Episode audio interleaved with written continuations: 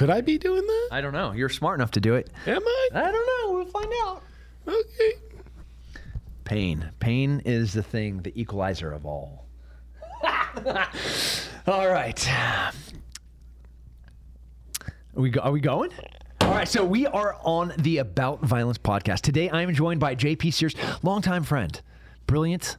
Um, one of the things I love about you, to make it awkward before you start talking, and I'm going to continue to talk during this long introduction, is that you take ideas, ideas that I believe in, and you serve them in a way that is palatable. So the the caviar is going to be hard work pays off that you know capitalism and freedom and sovereignty are these beautiful ideas if you just say those things or communism is bad socialism is bad if you just say these things outright people obviously fight back against these ideas or these very simply stated things. Instead you have a delivery mechanism.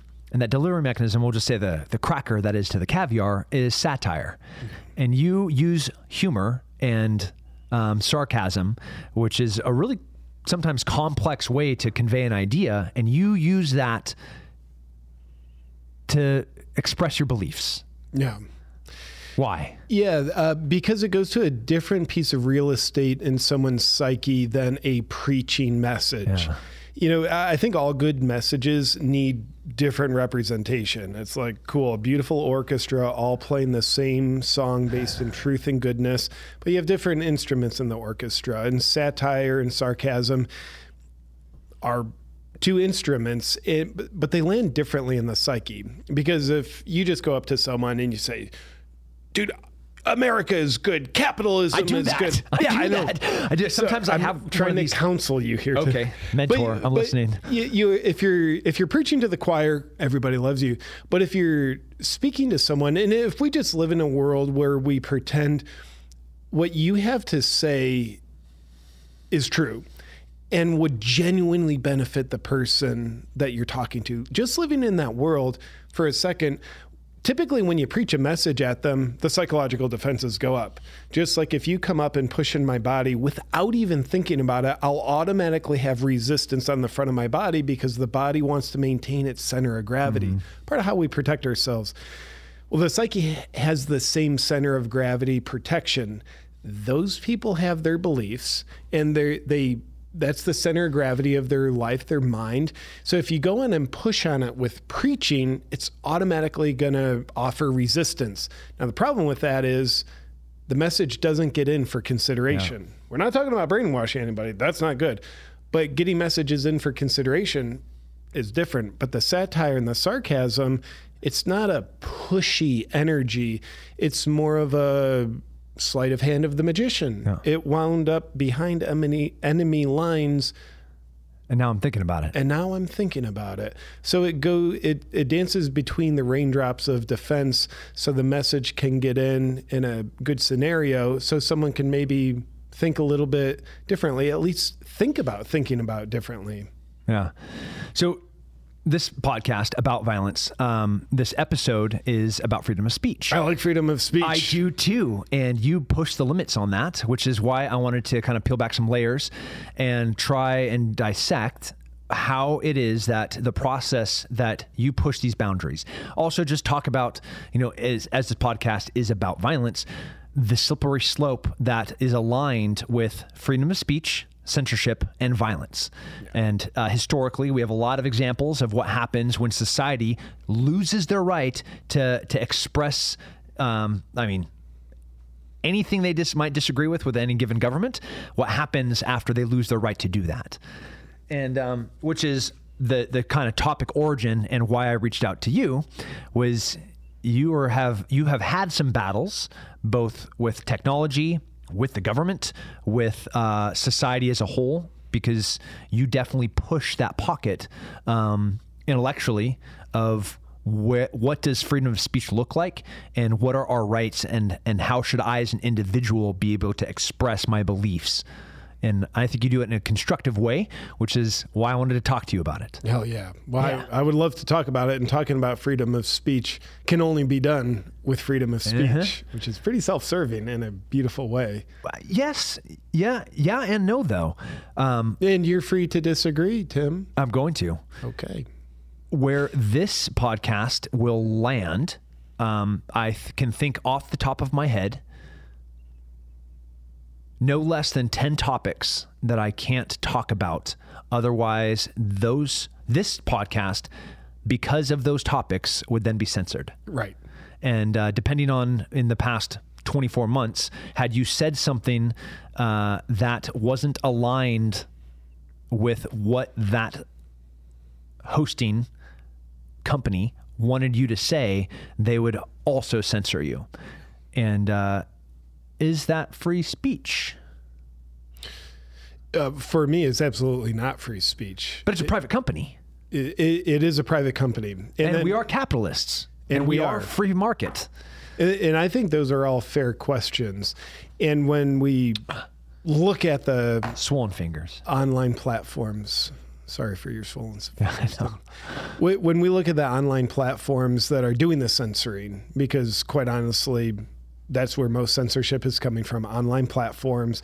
And there's also evidence and admission that our federal government is instructing those platforms on what to censor. The White House admitted they were instructing Facebook on what posts to flag. So, yeah, they're private companies. um, I don't think we'll get censored because it's it's it's after this now, so we can call a spade a spade. One of the specific examples was um, the Biden laptop. Yeah. Um, the Biden laptop, if you tried to share a specific story about it that was released initially by, I think the New York Post was the one that broke the story. And whether this was Facebook, Twitter, YouTube, um, any of the big we'll call them town halls, any of the large places where discourse happens, if you tried to share any idea, it was not just censored, it was eradicated. Yes. You could not say these things because at the time they said that they were untrue and they, they were pri- they're, they're they're even infusing false context and giving you, you know, strikes on your account for spreading misinformation. Then we later find out that not only was was it true, but they also knew that it was true. And the government, the federal government, went to those private companies and told those private companies that they were not allowed to share this information and that they had to penalize their, I don't know what we call this, members, Yeah, users, users. that they would penalize the users for trying to share this information. That is a clear, clear violation, but no one's talking about that. Yeah, it, it's a problem, and you know the the First Amendment grants citizens the freedom of religion and freedom of expression. Also protects the press and all those citizens from government interference with their freedom of expression, freedom of speech being under that, and freedom of religion. Do you Wait, have the First Amendment memorized? Uh, Hey, we pull it up. Let's read this thing verbatim. yeah, I don't have it absolutely memorized. I feel I, I feel like we should. Yeah, You know. what the hell's wrong with yeah, us? bring the thing up. Can we go to Wikipedia? It's probably like a rewritten. Yeah. ex- uh, the freedom of speech Edited in uh, starts with restricted speech. 2022. All right. That camera is slightly in the way, but I think I can get it. The First Amendment provides. Well, hold on. I got to hold it still. That Congress makes no law respecting establishment of religion, prohibiting free exercise. It protects freedom of speech, the press, assembly, and the right to petition the government for redress of grievances. Man, that's nice. Yeah, Those are some pretty important things. pretty important things. And uh, I would also add those are not just important things that are rights for Americans. Freedom of speech is considered a universal human right. Uh, we remember hearing about the Holocaust. Horrible situation. You know, there's deniers that still like deny that it happened. Oh man, there's deniers for everything. It's wild, but it's though. unbelievable. Yeah, anyway, sorry. So, after World War II ended, a bunch of countries got together and said, "What ha- what the Nazis did was atrocious. How can we prevent this?" So they formed the um, uh, what's it called the Universal Human Rights Group. That's not quite right. The U- Universal Declaration of Human Rights. I'm getting old. My brain doesn't always work. word. I'm moving. Hey. Um, and in it, they said, okay, our goal is to make sure these atrocities never happen again. And in Article 19 of their document, they assigned free speech is a basic human right. not for just Americans, but for all people. Yeah. And it's not an extravagant human right. It's a basic human It's a core human right. It's a core human right. And as uh, I mean, just in the past 72 hours, we have had people stand in pulpits at the UN and say that there were ideas that this person disagreed with that are such dangerous ideas that that person should be censored from being able to discuss it on the internet. Yeah.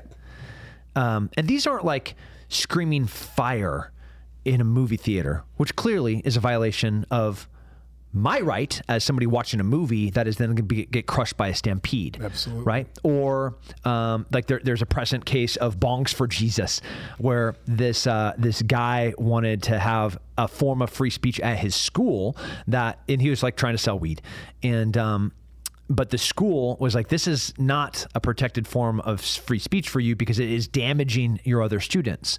Um, you know, like on that spectrum of how do we define free speech, when you have somebody standing up in front of uh, the world and being like, man, I disagree with this group.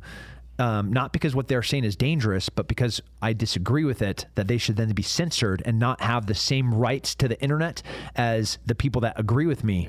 We're in some dangerous, dangerous times. It, dangerous times, and, and it's a problem. And I was reading just yesterday, the American Medical Association is now putting pressure on the U.S. government's Department of um, Department of Justice to crack down and prevent people online from speaking out against doctors and surgeons doing gender reassignment surgeries.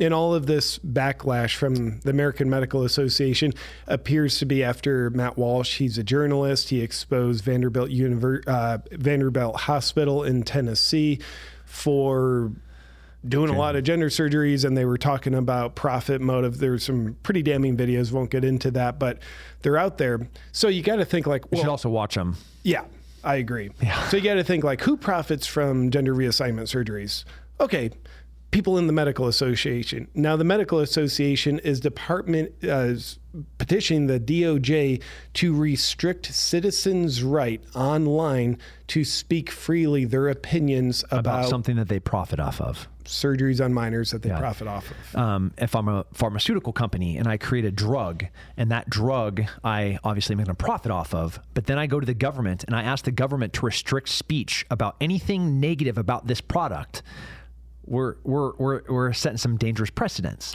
Thank God that never happened, Tim. Thank goodness. what would we ever do if, like, the masses were being force fed a single source of information that was be con- being controlled by an entity that was profiting off of its information? These are really dangerous ideas. So back to free speech. You know, as, as we start peeling back layers of what does it mean to have free speech, um, you know, you, you have outliers that are so simple to define as not forms of protected free speech, where yelling fire in a movie theater. That's the one that people reference so easily. But like, what about burning a cross? You know, can you burn a flag? Yeah. Matter of fact, here in Texas, was, is the precedence was set that it is a form, a legal, a legally protected form. Do I think it's right? Absolutely not.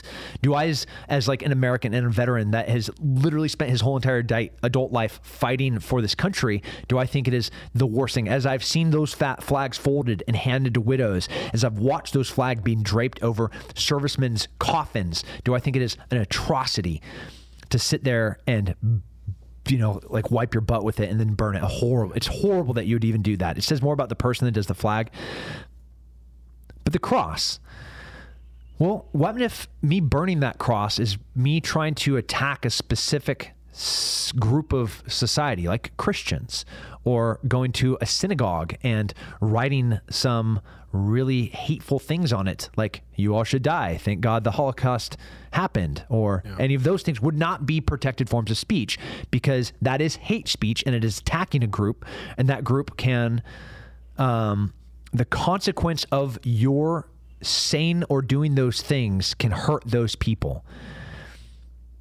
We are in this weird spot where we are now categorizing. You got clear examples of hate speech, right? Like, um, It is. Let me ask you this real quick for clarification: Is hate speech that's not inciting violence just evil, vile hate speech, is that that's protected, right? Or are you saying it's not? It is that this this is that spectrum that we're talking about from misinformation, which is now being controlled and censored, to nonviolent hate speech, to true hate speech, which f- creates or has a response of violence. Where is that line? And you know, if, if we look at the the 2020 election, and we saw ca- categorizing specific types of speech supporting one candidate or a different candidate. One would be categorized as misinformation and be censored. Another one would be categorized as hate speech, and you'd get a strike for it. And then one to be factually false, and they know that it's factually false. It is then suppressed. This this this is where like this is where we're on the About Violence podcast as the pendulum swings in this beautiful thing of freedom and sovereignty, as it starts swinging towards that censorship, the response to censorship is violence. Yeah. It is either government doing violence or the civilian populace fighting back via violence to get that pendulum to swing back towards that beautiful center of balance. Yeah. Where are we? This is a great question. Uh, I mean, I know Patrick Henry, he had a beautiful line give me liberty or give me death. Yeah. So if you deprive people of liberty long enough, freedom of speech is one of the basic liberties. But if you deprive people of liberty long enough, it's only a matter of time where they realize a life void of liberty isn't a life worth living. Therefore, violence, freeing from the oppression, becomes a much better option than living on one's knees. You know, the better to die on your feet than living on your knees. Being under censorship is living on your knees. Uh, which, by the way, just when we're looking at censorship, we know uh, our current administration has been advising some big tech companies on that. Big tech companies are rampant on censorship. And I have strong feelings about that. I think those are problems. However, I personally believe a more important problem that I think goes under addressed is people self censoring. It, it, takes a certain amount of courage to speak your mind in a respectful way, but a lot of people I, I see they're they're doing self censoring and maybe not having the courage to be true to their heart, true to their own critical thinking. So I think it's easy to point the fingers, and they need to be pointed but I also I love to call people up. I love to call myself up to have the courage to not censor ourselves. I, you, I, do it. I like you're you're calling me out right now, and I, I consciously, not even subconsciously, not like I'm like man. Why am I not saying this? I recognize that I'm censoring myself because I know it damages insert a product I'm trying to promote, yeah. um, a business I'm trying to launch. I know that I will be shadow banned on Instagram if I talk about this thing. I mean, there's been times where Doug, like, I'll, I'll send him something like, "Can I post this?" He's like, "I mean." If you don't want to get any followers for the next 30 days, because that's exactly what will happen. You will not gain. And I am I just coming? I think I'm just coming out of my little. Yeah. Um, I just got my freedom back for 30 days exactly. I didn't gain a single follower on Instagram. Which is weird with for someone over a million followers. That that doesn't happen. Yeah. I, I had like, you know, you get the in the insights in the algorithm, it'll show you like your plus I think I was like plus 48% in accounts reached. I was like plus something in interactions and then like accounts or new followers, it was zero. Yeah. It was literally not like point whatever. It was just zero. 40%, 36%, and then zero. Yeah. It, it, and if I can empathize with you for a second, there's self censoring and then there's strategy. You know, it, I know if probably you and I both, I can, I'll speak for myself. If I didn't self censor strategically in the online space, I would not be online anywhere other than like Rumble and a couple other newer platforms. So there there is a strategy of knowing okay, if I'm speaking on this platform, a current town hall, we know they censor therefore if we don't self-censor.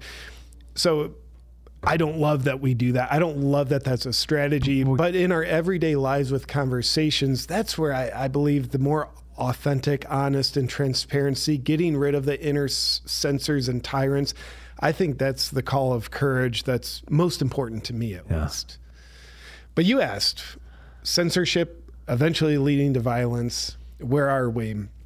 I have no clue. My guess is we're not that close to violence, and maybe I'm just optimistic. The censorship obviously is getting really heavy, but I look at like Iran right now. I, I think they're probably many steps further ahead in the journey. So right now, a lot of uprising in Iran. Uh, most recently excited by a 22 year old woman being Beautiful. killed by the state for Tortured. Yeah, Tortured tortured, by killed. the state for not wearing a face covering.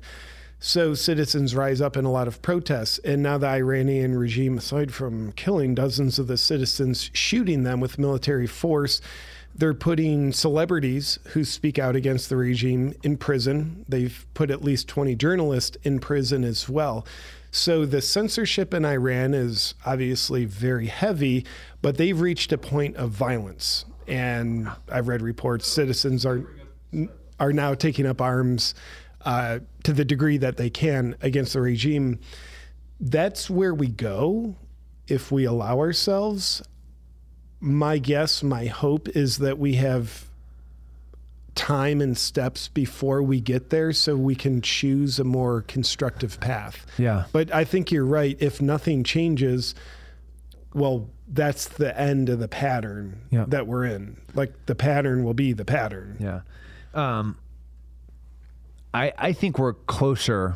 You know, when, when I look at uh, the civil unrest of 2019, 2020, and early 2021, um, communities burning, uh, businesses being targeted. Um, obviously, censorship was peaking right then during the presidential election. You know, and then January 6th, where you know defining peaceful protest is really easy for me, and when people are not peacefully protesting, the there's no rules, man. You've broke the law, and um, peaceful protest is not burning down buildings. It is not beating up Asians in New York because you think that they're the start of COVID. You know, it is not going to government buildings um, in Oregon and storming the capitals or the courthouses or then keep putting them under siege. It is not creating, it is not creating a zone that you then control inside of a sovereign city and saying that this is your land. These are not forms of peaceful protests. That would be true. yeah. Those are all forms of domestic terrorism, and uh, and we saw lots of examples of it in the past three years, more so than I've ever seen in my whole entire life Yes. in the United States. Which is why it's feeling more dangerous and more on a slippery slope because censorship is still on the rise. Like they are still censoring more forms of speech and they're asking for more forms of speech to be censored. And we know the byproduct, the the the response to that is what we see, Yeah. which is violence. Those are good points. you point out violence that have already happened. Um, in in like the radically near future like Yeah. th- that is how close we are because it just happened in the radically near past Yeah, and and I know we have you know our our country's midterm elections and two years presidential election, and the censorship it's intensifying, and that tends to piss people off. yeah i'm looking looking at the the total collective accumulated amount of damage done during the george floyd protests were 2 billion dollars Yeah, um, that's actually one to two billion in damages nationally, the highest recorded damage from a civil disruption disorder in the United States, and surpassing the record during the 1992 Los Angeles riots. Yeah. Also, um, a race response, um, like discourse, yeah. super important. It, it is super important. Now, you're someone, correct me if I'm wrong, I don't know the exact oath you've taken, but you're at some level sworn to protect, Protect and and uphold preserve. the Constitution Yeah. up against foreign domestic enemies. so Believe it. I believe it. hell yeah. Yes, I do. So when we look past big tech companies doing their censoring, a- and I think there's cause to say that's violating the Constitution, but just looking past that for a second, when we see the examples and admission that the White House has been working with those companies to censor the free speech of Americans. I look at that. You use the term domestic terrorism with uh, the riots and insurrections. I, I look at this and say, well, isn't that domestic terrorism? And it's one thing to rebel against tech companies like cool rumble's a new alternative they uphold free speech so if you don't like youtube go on there that's a cool option but when it's the government Well, that's not doing it- domestic terrorism. That's a tyrannical dictatorship. yeah And um, when the government's doing it, they want to then label any person that is speaking out against their actions. They want to label them as domestic terrorists. Yes. So I'll use the example of school boards. There was a really fun uh, governor that said parents that were speaking out against school boards were domestic terrorists. And uh, that speech is fully protected. That was a legitimate government official that was calling people that were using their 100% protected form of speech, speaking out against the way the school boards were conducting business and putting their children in harm. They b- truly believe that their children were being, which I did, which I agree with, um, as they were I mean, some of the curriculum that they were putting in, not not just the critical race theory, but also um, on the gender reassignment questions and the mental health. These were all things the school board was encouraging teachers to put sexuality into the classroom. A bunch of things that parents just stood up and said, "Nope, we've had enough. We're against this." And then the governor called those people domestic terrorists. yes Wild. it's very wild. So when it's now the government infringing on rights, and you know, I, I think the idea of like, well, the government's taking free speech. Let's go get them with violence. I don't think that's a good idea. I don't think we're, that's where they're at. But with the mind of someone who's sworn to protect and preserve the Constitution of the U.S., and we see in some ways the Constitution of the U.S. being trampled by our own government, in this case, the First Amendment, what do we do? Man, we're in a juxtaposition here, right? Yeah. Well, I think we're doing it right now, which is having healthy discourse, which is for for for something to be strong. We'll, we'll talk about a freedom. Or for something to have strength, for a muscle to have strength, that thing has to be exercised. That thing has to be contested. That thing has to meet resistance, and then through that adaptation process, that thing becomes stronger. I think freedoms are really similar in that regard. Anytime that a freedom is not used, it has atrophy Yeah. and it gets it gets it gets this diluted smaller version and it just keeps getting smaller because the encroachment whether it's the patriot act or whether, whether it's tech censorship whatever it is that thing that hadn't been needed to be used in a while got soft got weak and then because of that atrophy the government or company then encroaches on it and it gets shaved off and it gets a little weaker and a little weaker and a little weaker. And at one time you had this Arnold Schwarzenegger looking jack dude that's winning Mr. Olympia.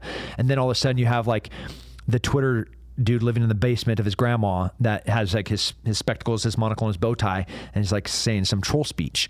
Like, that was the same species. You know, how many generations ago did we have a wolf walk into a fire pit and then it just turned into a pug? Like that's what happens to our freedoms. Yeah. It gets comfortable, they get complacent, and then it turns into a pug. They can't even breathe. Yeah. That's how I- they breathe. I like what you. Uh, I I love that you brought that up because I looked at before the whole times of the pandemic where our freedom of speech, censorship was really getting challenged, and other freedoms as well. I was the flaccid muscle. I, I and I don't love to admit, but it's true, so I will admit it. I had a, a sense of entitlement and ignorance around the freedoms we have in the U.S fundamental human freedoms. And, and like I was always grateful for people like serving our country. That's amazing. But I was a weak, flaccid muscle. It's like, yeah, free, well, Constitution. Why are we going to talk about that? Like it's just there. I took it for granted. But I'm stronger now, and I think my willingness to uphold freedoms with my contributions is way stronger than it used to be because, as you point out, there's now resistance to it, which ironically, that which tries to take our freedoms will probably either strengthen the freedoms unless the muscle tears. Yeah. Then it's, then it's screwed.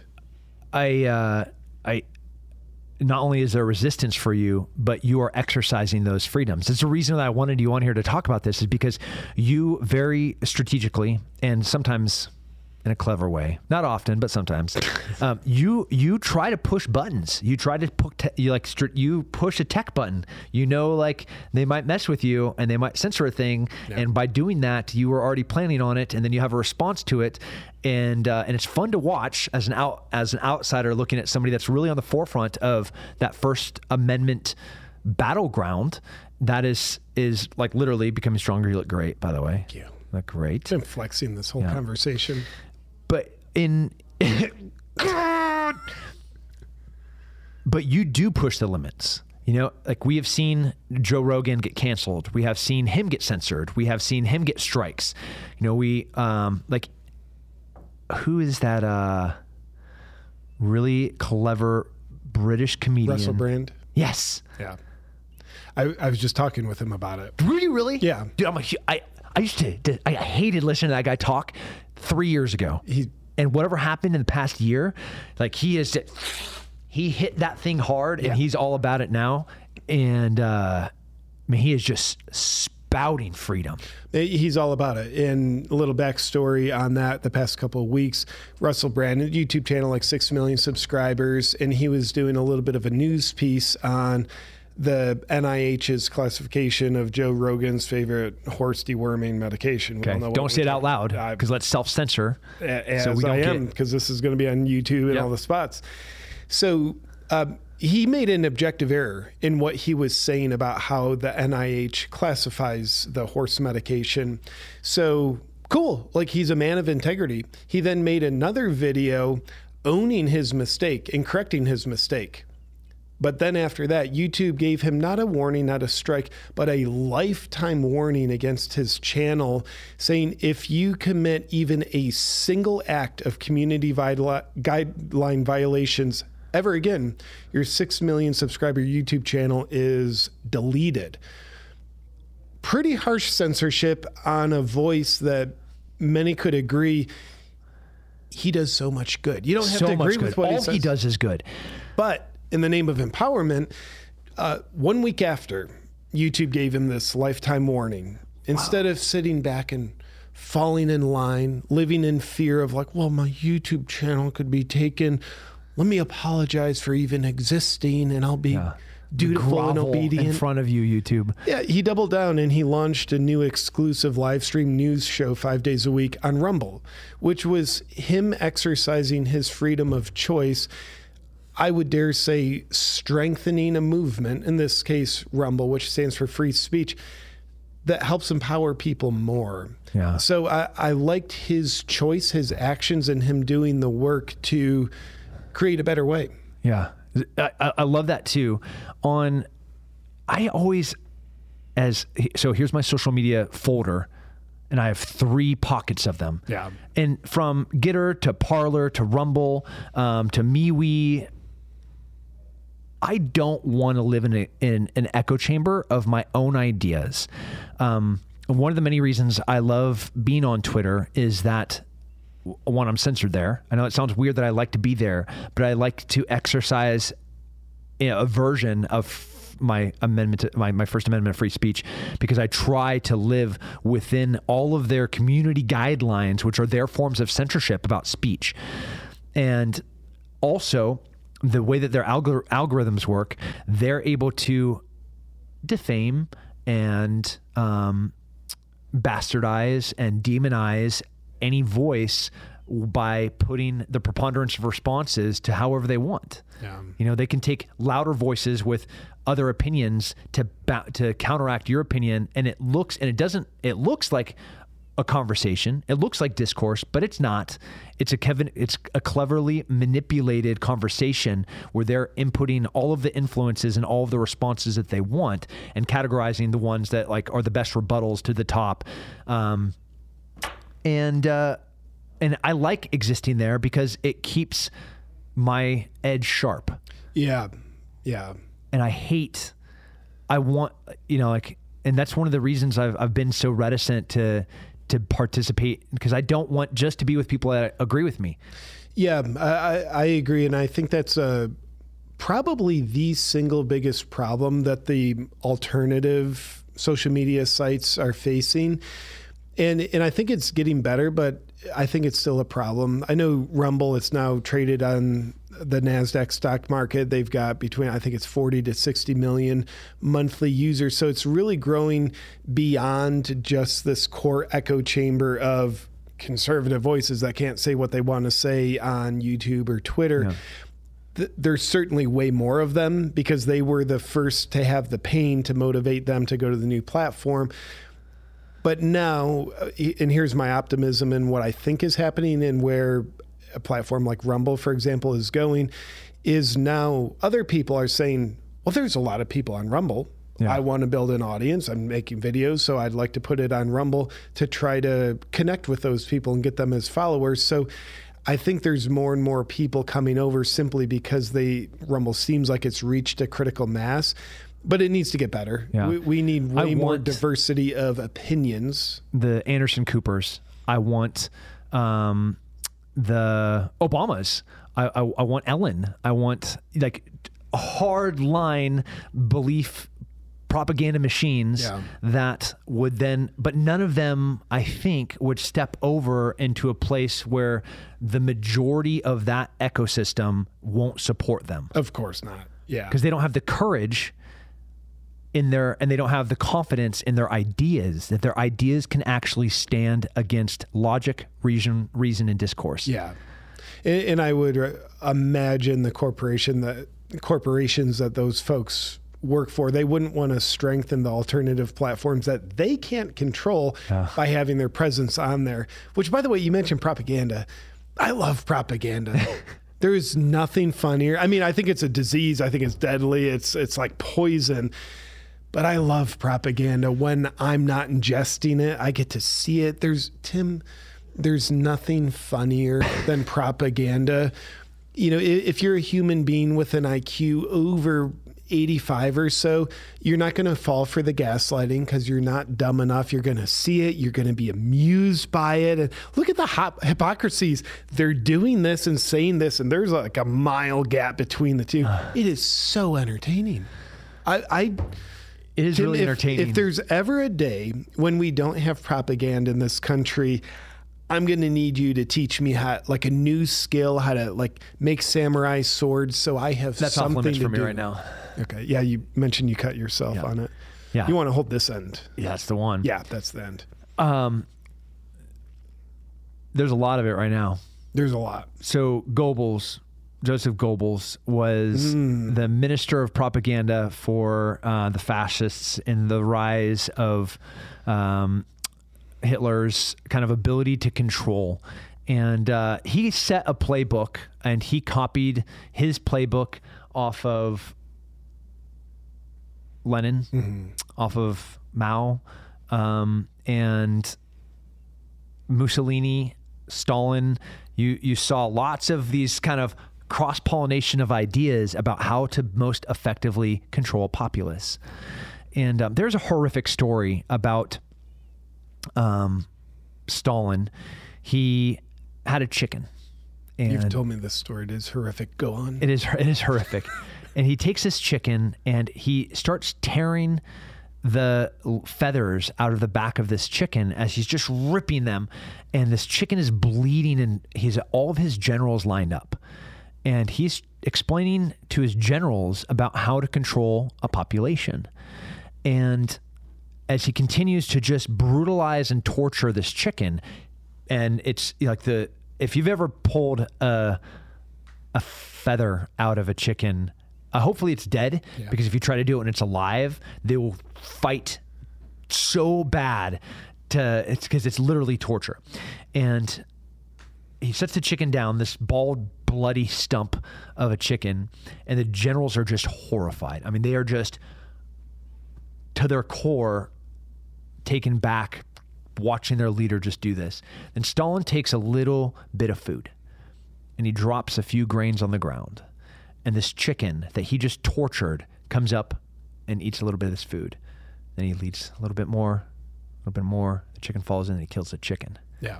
You know, it's it's that easy and it was that easy for these horrific leaders to learn how to control societies. And the only way that that doesn't work is when a society is strong enough to resist. When that individual with the collective is able to stand up together, whether it is marching across a bridge arms connected, you know, or standing in front of a beautiful monument and, and, talking about a dream, that I have a dream. All of those are beautiful examples of an, a strong individual connecting to a larger collective to then push a beautiful idea. Yeah. And those are that is that is the beauty of the First Amendment. it, it, it is truth can't stand a chance without the First Amendment. And I think what, what you described, the beautiful scene of people connected arm in arm, standing for something, what they're standing for is truth. And there's a totalitarian principle that says truth is the mortal enemy. That's why censorship, indoctrination, and propaganda are there. They're the tools against truth. They're the tools against truth. And you mentioned uh, the piece of garbage, Joseph Goebbels, uh, he, you know, of course, he's the one that organized, I think, in 1935, the the famous book burning, where they yeah. burned over 25,000 books that had unapproved ideas. Ironically enough, there was another German, a 19th century poet, a guy named Heinrich Heine, who said, "Wherever books are burned, human beings are destined to be burned too." God, he was right. Yeah, he was right. Yeah, book burning. Uh not cool. Yeah. Pretty much against the First Amendment, and uh, but the forms of it now are less fiery. Yeah. But it's currently happening. Delete the account, ban the page. Those are all forms of it. Yeah. Um, even if it's an individual, because our current form of uh, conveying ideas was then limited to black and white pages. It's paper with ink. Now it's in the digital space. These ideas that are existing. Um, it, burning a book is I disagree with you. I'm deleting your account. Yes. I don't like what you're saying. I'm giving you a strike and censoring the way that you're able to communicate. And it's happening right now. Using the same tool that Hitler's chief or that Hitler's director of propaganda, Joseph Goebbels, used. Same tool. Yep. Same tool being utilized right now against a society that is complacent and entitled. Yeah. What do you think the what do you think we can do to combat this? What what what does the individual do to try and fight for their rights? Well, you know, I'd like to share two quotes. I like to quote people that are smarter than me because it makes me sound smarter than me. There's a lot of smart ones out there. You know, first Gandhi, he said, "A person has a sacred duty to disobey corrupt laws when the state becomes lawless and corrupt. I slightly butchered that quote, but that's basically what he said. Martin Luther King Jr. said, Disobedience, I'm sorry, uh, uh, one has a moral responsibility to disobey unjust laws. They, they both had pretty similar thinking. Yeah. And these men each created beautiful revolutions of human rights, Gandhi and Martin Luther King Jr. So I think we can take some wisdom and realize totalitarian, garbage, evil humans. They often only have control over you to the degree that you surrender your control to them through compliance and obedience with what they want you to do. Now, when it comes to physical enslavement, which yeah, that's where communism goes. But that's not where we're at right now. So, for me, one of the most important things to do is don't comply with inhumane f- censorship restriction. Don't live in that frame. What do I mean by that? Like, you go on YouTube, like, cool, you're either going to play by their rules or you're going to be deleted. But the point is, how we live beyond that frame is don't limit our existence and contribution to just those areas. I think, you know, of course, there's some new alternatives in the social media space that uphold free speech, but we don't want to just live in those areas either. I, I think what you and I are doing, having respectful conversations with humans where we're looking to learn, we're not looking to necessarily be right or wrong, or I want to reject you.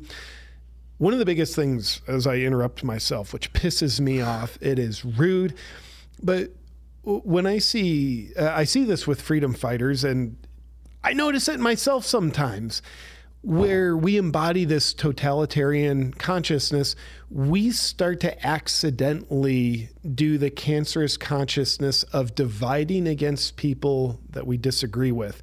So maybe someone has some lunatic idea like, "Hey, you know, we should definitely do communism, and you know, you you sh- you're not paying your fair share in taxes," and part of us is just kind of saying, "Shut up." that's a dumb idea. We're infringing on their free speech. We're trying to shut them down. And and freedom is respecting other people's right to freedom, expressing our freedom to the degree that it doesn't infringe on other people's freedom. Once it does, that's not freedom we're expressing expressing that's totalitarianism yeah. that we are expressing on individuals.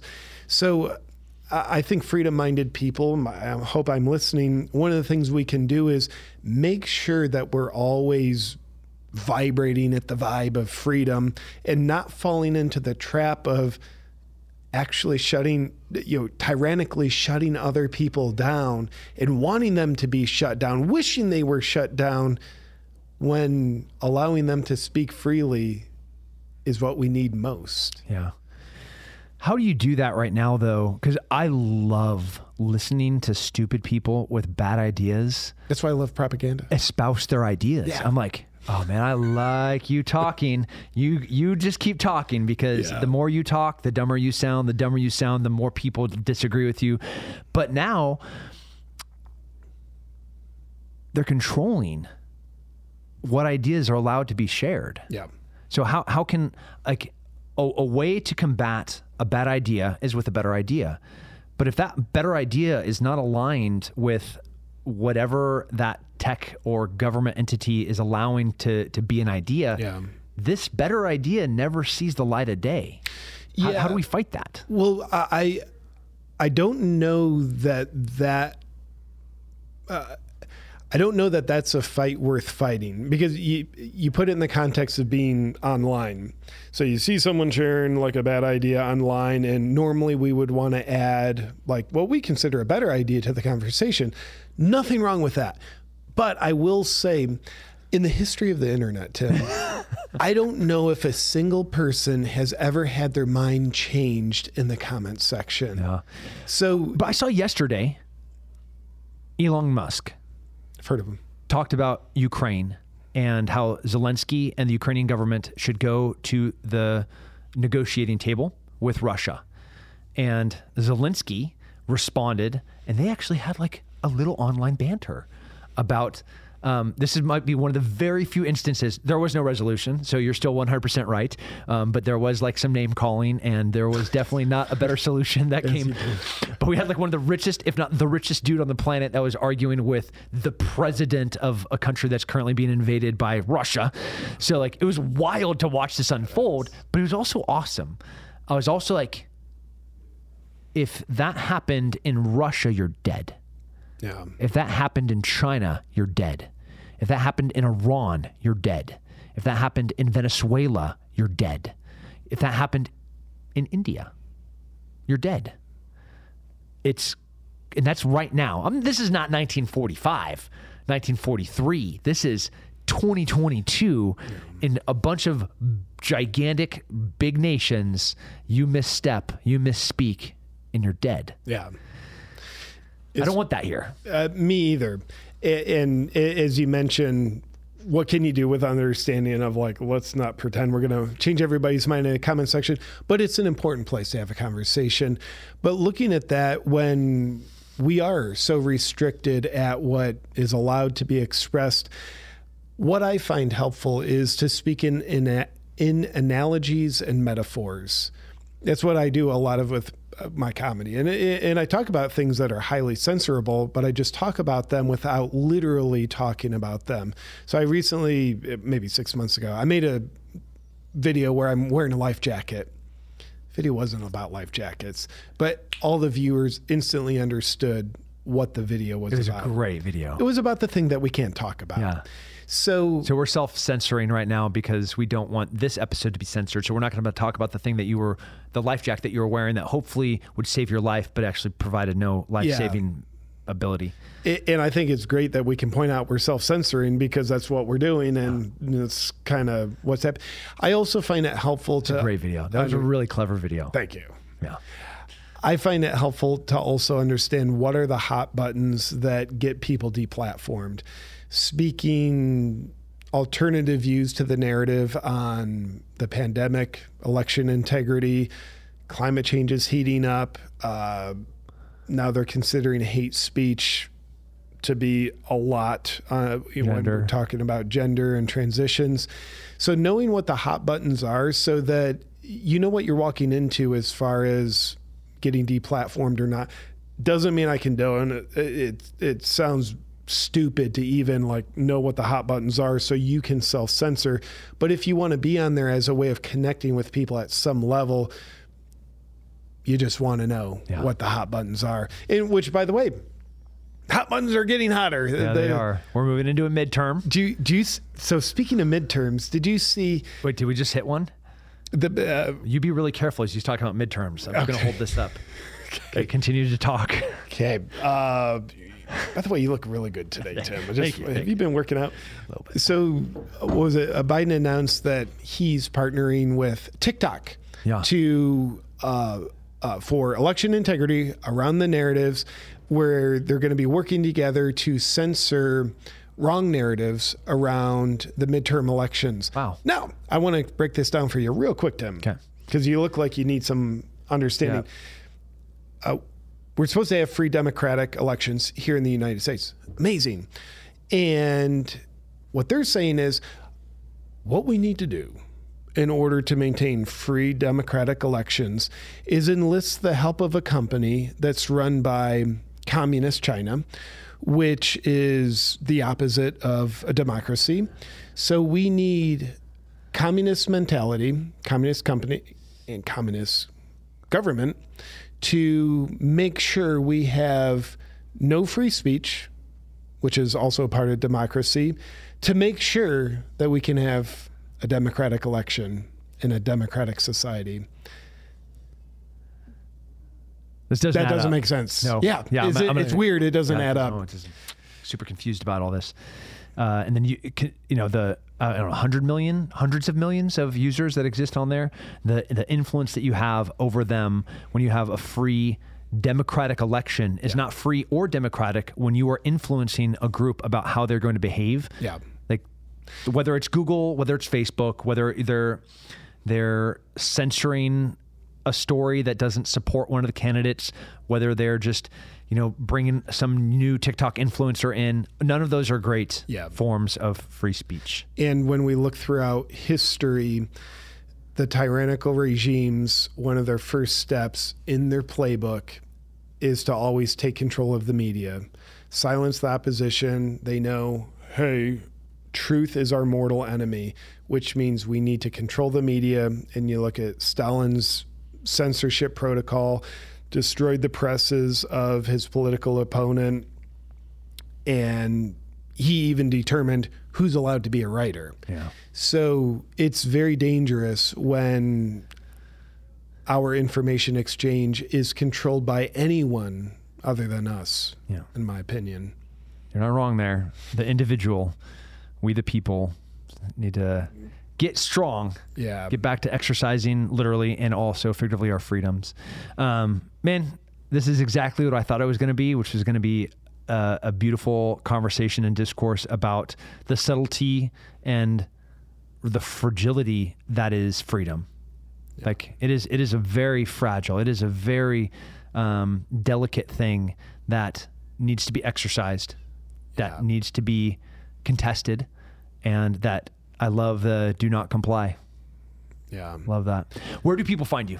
Well, uh, right now I'm in the sheepdog response Not office. literally, like in, in the stratospheres of the, the censor worlds. Where do where do people find? Best place to find me is awakenwithjp.com. And I will shamelessly plug on October 25th, if I'm not mistaken, of this year, 2022, I've got my comedy special being released. And the special is called Please Censor This. Dude. All right. Oh, I we'll definitely put that up. We'll drop some links. Details all, all at awakenwithjp.com Okay. uh, when it's released. Dude, amazing. And on, on the social medias, it's Awakened with JP. Yeah, at Awaken with JP on everything. Cool. Dude, you're amazing. Continue to push the pocket. Be the cracker uh, that uh, that serves the caviar that is freedom in the most sarcastic satire way that you do. It's pretty rad to to watch from the outside. Proud to know you. I'm proud to call you a friend. Go out there and keep doing it, man. All right, you, this is the. About Violence podcast. Stay safe and stay free. Uh, make sure that you subscribe, follow JP. Do, if, if you have some questions in the comment section, ask them. We'll hop back in there. I'll talk about it. I'll argue with you um, in a very respectful your way. mind. And I will change your mind in the comment section. We'll prove JP wrong. All right, take care.